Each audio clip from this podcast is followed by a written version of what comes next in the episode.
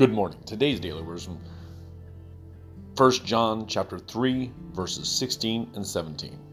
By this we know love because he laid down his life for us, and we also ought to lay down our lives for the brethren. But whoever has this world's goods and sees his brother in need and shuts up his heart from him, how does the love of God abide in him? How do we know that we love each other? Because we take care of one another, we look out for one another, we provide for one another.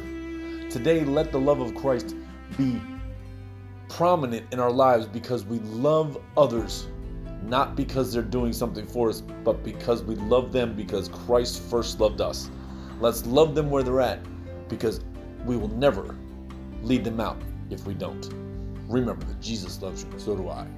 Share the word of God with someone today. God bless you.